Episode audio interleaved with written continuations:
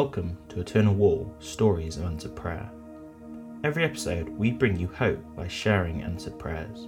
These prayers are from normal people just like you who have prayed to Jesus and experienced Him answer. Like what you hear? You'll be able to find thousands and thousands of similar stories when you visit the landmark in 2022, because every brick on Eternal Wall will link to a specific answered prayer. Here's your hope story for today. With my daughter, I started a small grassroots charity 12 years ago to answer the call of a very poor, remote, and marginalised community in tribal Kenya. We knew we could not do this alone, so one of the first things we established was a prayer support chain, knowing that prayer would be answered and would be the solid foundation for our work. As our charity grew, so did the numbers in our prayer support chain.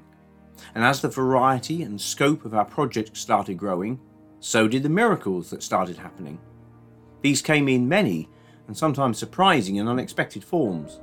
People offering their time, expertise, or support, generous donors, fundraising events, young people catching the vision. Many were unsolicited. He is a God of great surprises. He places the many needs of this community in front of us, and we take them up and act on them in faith.